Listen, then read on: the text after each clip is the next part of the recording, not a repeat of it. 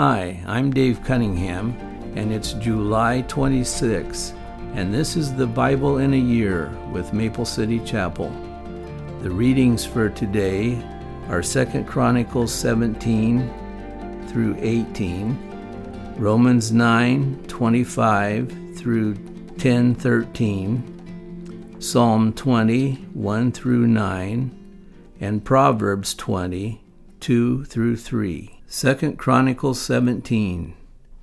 Then Jehoshaphat, Asa's son, became the next king. He strengthened Judah to stand against any attack from Israel.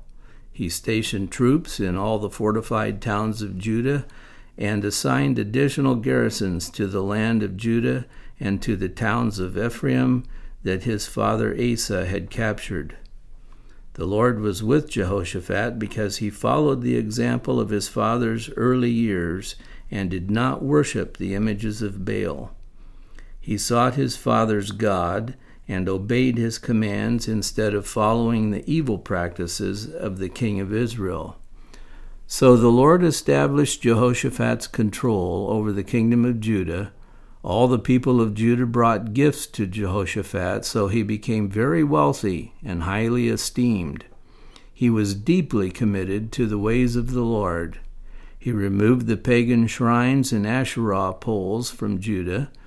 In the third year of his reign, Jehoshaphat sent his officials to teach in all the towns of Judah. These officials included Ben-Hail, Obadiah, Zechariah, Nethanel, and Micaiah. He sent Levites along with them, including Shemaiah, Nethaniah, Zebadiah, Asahel, Shemiramoth, Jehonathan, Adonijah, Tobijah, and Tobadonijah.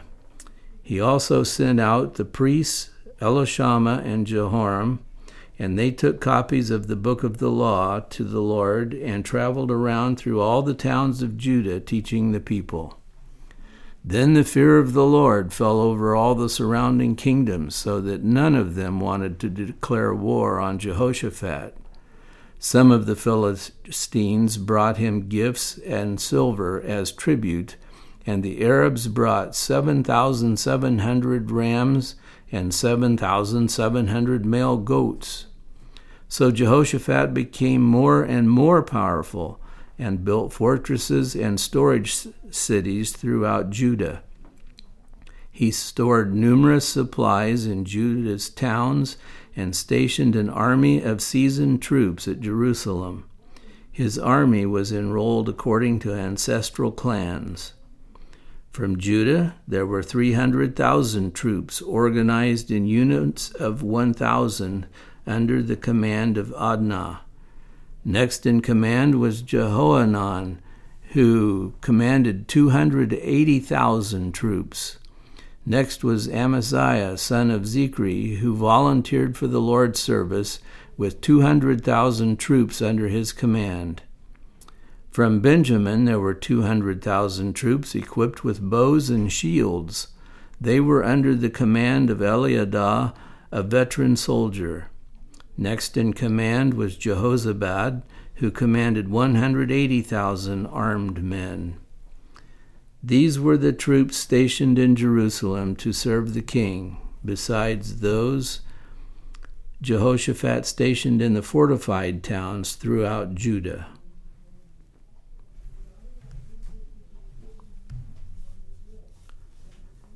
Second Chronicles 18. Jehoshaphat enjoyed great riches and high esteem, and he made an alliance with Ahab of Israel by having his son marry Ahab's daughter. A few years later, he went to Samaria to visit Ahab, who prepared a great banquet for him and his officials. They butchered great numbers of sheep, goats, and cattle for the feast. Then Ahab enticed Jehoshaphat to join forces with him to recover Ramoth Gilead. Will you go with me to Ramoth Gilead? King Ahab of Israel asked King Jehoshaphat of Judah. Jehoshaphat replied, Why, of course. You and I are as one, and my troops are your troops. we will certainly join you in battle. Then Jehoshaphat added, But first let's find out what the Lord says. So the king of Israel summoned the prophets, four hundred of them, and asked them, Should we go to war against Ramoth Gilead, or should I hold back? They all replied, Yes, go right ahead. God will give the king victory. But Jehoshaphat asked, Is there not also a prophet of the Lord here? We should ask him the same question. The king of Israel replied to Jehoshaphat, There is one more man who could consult the Lord for us, but I hate him. He never prophesies anything but trouble for me. His name is Micaiah, son of Imlah. Jehoshaphat replied, That's not the way a king should talk. Let's hear what he has to say. So the king of Israel called one of his officials and said, Quick, bring Micaiah, son of Imlah. King Ahab of Israel and King Jehoshaphat of Judah, dressed in their royal robes, were sitting on thrones at the threshing floor near the gate of Samaria. All of Ahab's prophets were prophesying there in front of them. One of them, Zedekiah son of Kenaanah, made some iron horns and proclaimed, This is what the Lord says With these horns you will gore the Arameans to death. All the other prophets agreed. Yes, they said, go up to Ramoth Gilead and be victorious, for the Lord will give the king victory. Meanwhile, the messenger who went to get Micaiah said to him, Look, all the prophets are prophesying victory for the king. Be sure that you agree with them and promise success. But Micaiah replied, As surely as the Lord lives, I will say only what my God says. When Micaiah arrived before the king, Ahab asked him, Micaiah, should we go to war against Ramoth Gilead, or should I hold back? Micaiah replied sarcastically, Yes, go up and be victorious, for you will have victory over them. But the king replied sharply, How many times must I demand that you speak only the truth to me when you speak for the Lord?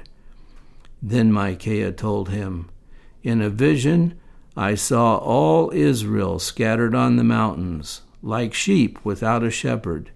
And the Lord said, Their master has been killed. Send them home in peace. Didn't I tell you? The king of Israel exclaimed to Jehoshaphat. He never prophesies anything but trouble for me. Then Micaiah continued, Listen to what the Lord says. I saw the Lord sitting on his throne with all the armies of heaven around him, on his right and on his left. And the Lord said, Who can entice King Ahab of Israel to go into battle against Ramoth Gilead so he can be killed? There were many suggestions, and finally a spirit approached the Lord and said, I can do it.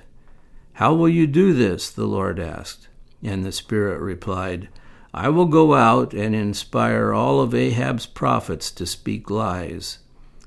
You will succeed, said the Lord. Go ahead and do it. So you see, the Lord has put a lying spirit in the mouths of your prophets, for the Lord has pronounced your doom. Then Zedekiah, son of Kenaanah, walked up to Micaiah and slapped him across the face. Since when did the Spirit of the Lord leave me to speak to you? he demanded. And Micaiah replied, you will find out soon enough when you are trying to hide in some secret room. Arrest him, the king of Israel ordered.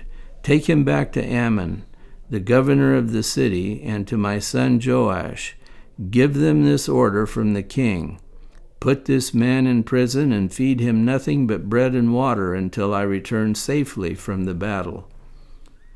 But Micaiah replied, If you return safely, it will mean that the Lord has not spoken through me. Then he added to those standing around, Everyone, mark my words. So King Ahab of Israel and King Jehoshaphat of Judah led their armies against Ramoth Gilead. The king of Israel said to Jehoshaphat, As we go into battle, I will disguise myself so no one will recognize me, but you wear your royal robes. So the king of Israel disguised himself, and they went into battle. Meanwhile, the king of Aram had issued these orders to his chariot commanders Attack only the king of Israel. Don't bother with anyone else. So when the Aramean chariot commanders saw Jehoshaphat in his royal robes, they went after him. There is the king of Israel, they shouted. But Jehoshaphat called out, and the Lord saved him. God helped him by turning the attackers away from him. As soon as the chariot commanders realized he was not the king of Israel, they stopped chasing him. An Aramean soldier, however, randomly shot an arrow at the Israelite troops and hit the king of Israel between the joints of his armor. Turn the horses and get me out of here, Ahab groaned to the driver of the chariot. I am badly wounded. The battle raged all that day, and the king of Israel propped himself up in his chariot facing the Arameans. In the evening, just as the sun was setting, he died. Romans 9:25 through 10:13.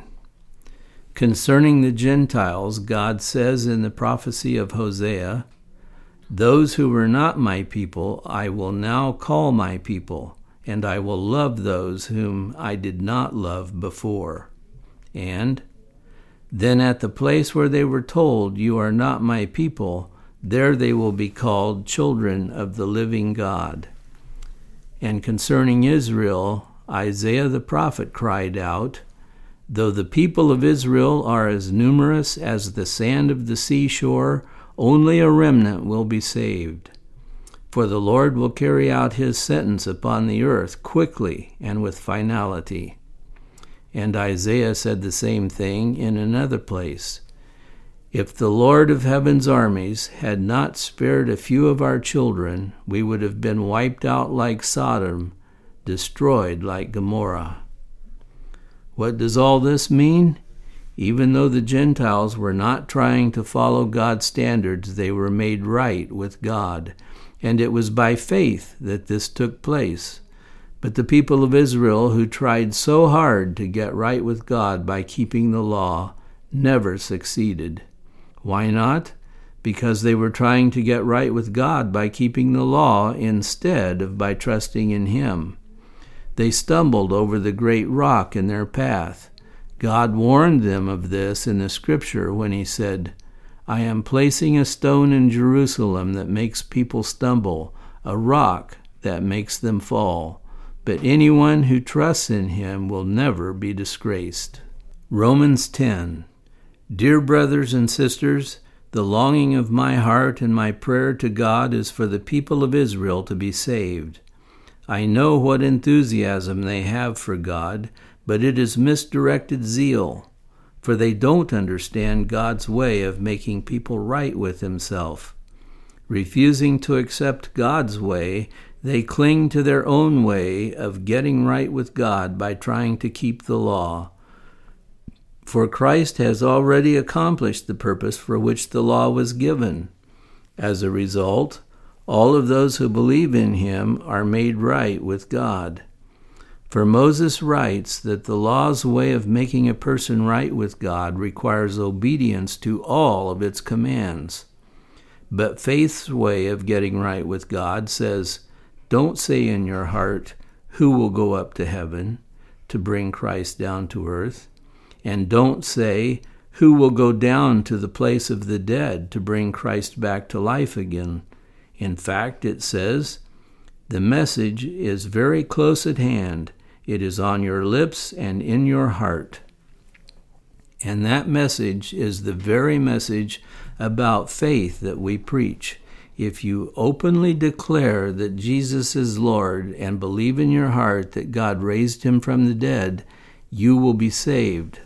For it is by believing in your heart that you are made right with God, and it is by openly declaring your faith that you are saved. As the scriptures tell us, anyone who trusts in him will never be disgraced.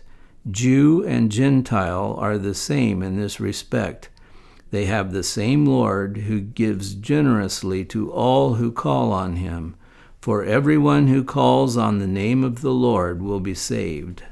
Psalm 20 In times of trouble, may the Lord answer your cry. May the name of the God of Jacob keep you safe from all harm. May he send you help from his sanctuary and strengthen you from Jerusalem. May he remember all your gifts and look favorably on your burnt offerings. May he grant your heart's desires and make all your plans succeed. May we shout with joy when we hear of your victory and raise a victory banner in the name of our God. May the Lord answer all your prayers. Now I know that the Lord rescues his anointed king. He will answer him from his holy heaven and rescue him by his great power. Some nations boast of their chariots and horses, but we boast in the name of the Lord our God. Those nations will fall down and collapse, but we will rise up and stand firm. Give victory to our King, O Lord. Answer our cry for help. Proverbs 20, 2 and 3. The king's fury is like a lion's roar. To rouse his anger is to risk your life. Avoiding a fight is a mark of honor. Only fools insist on quarreling.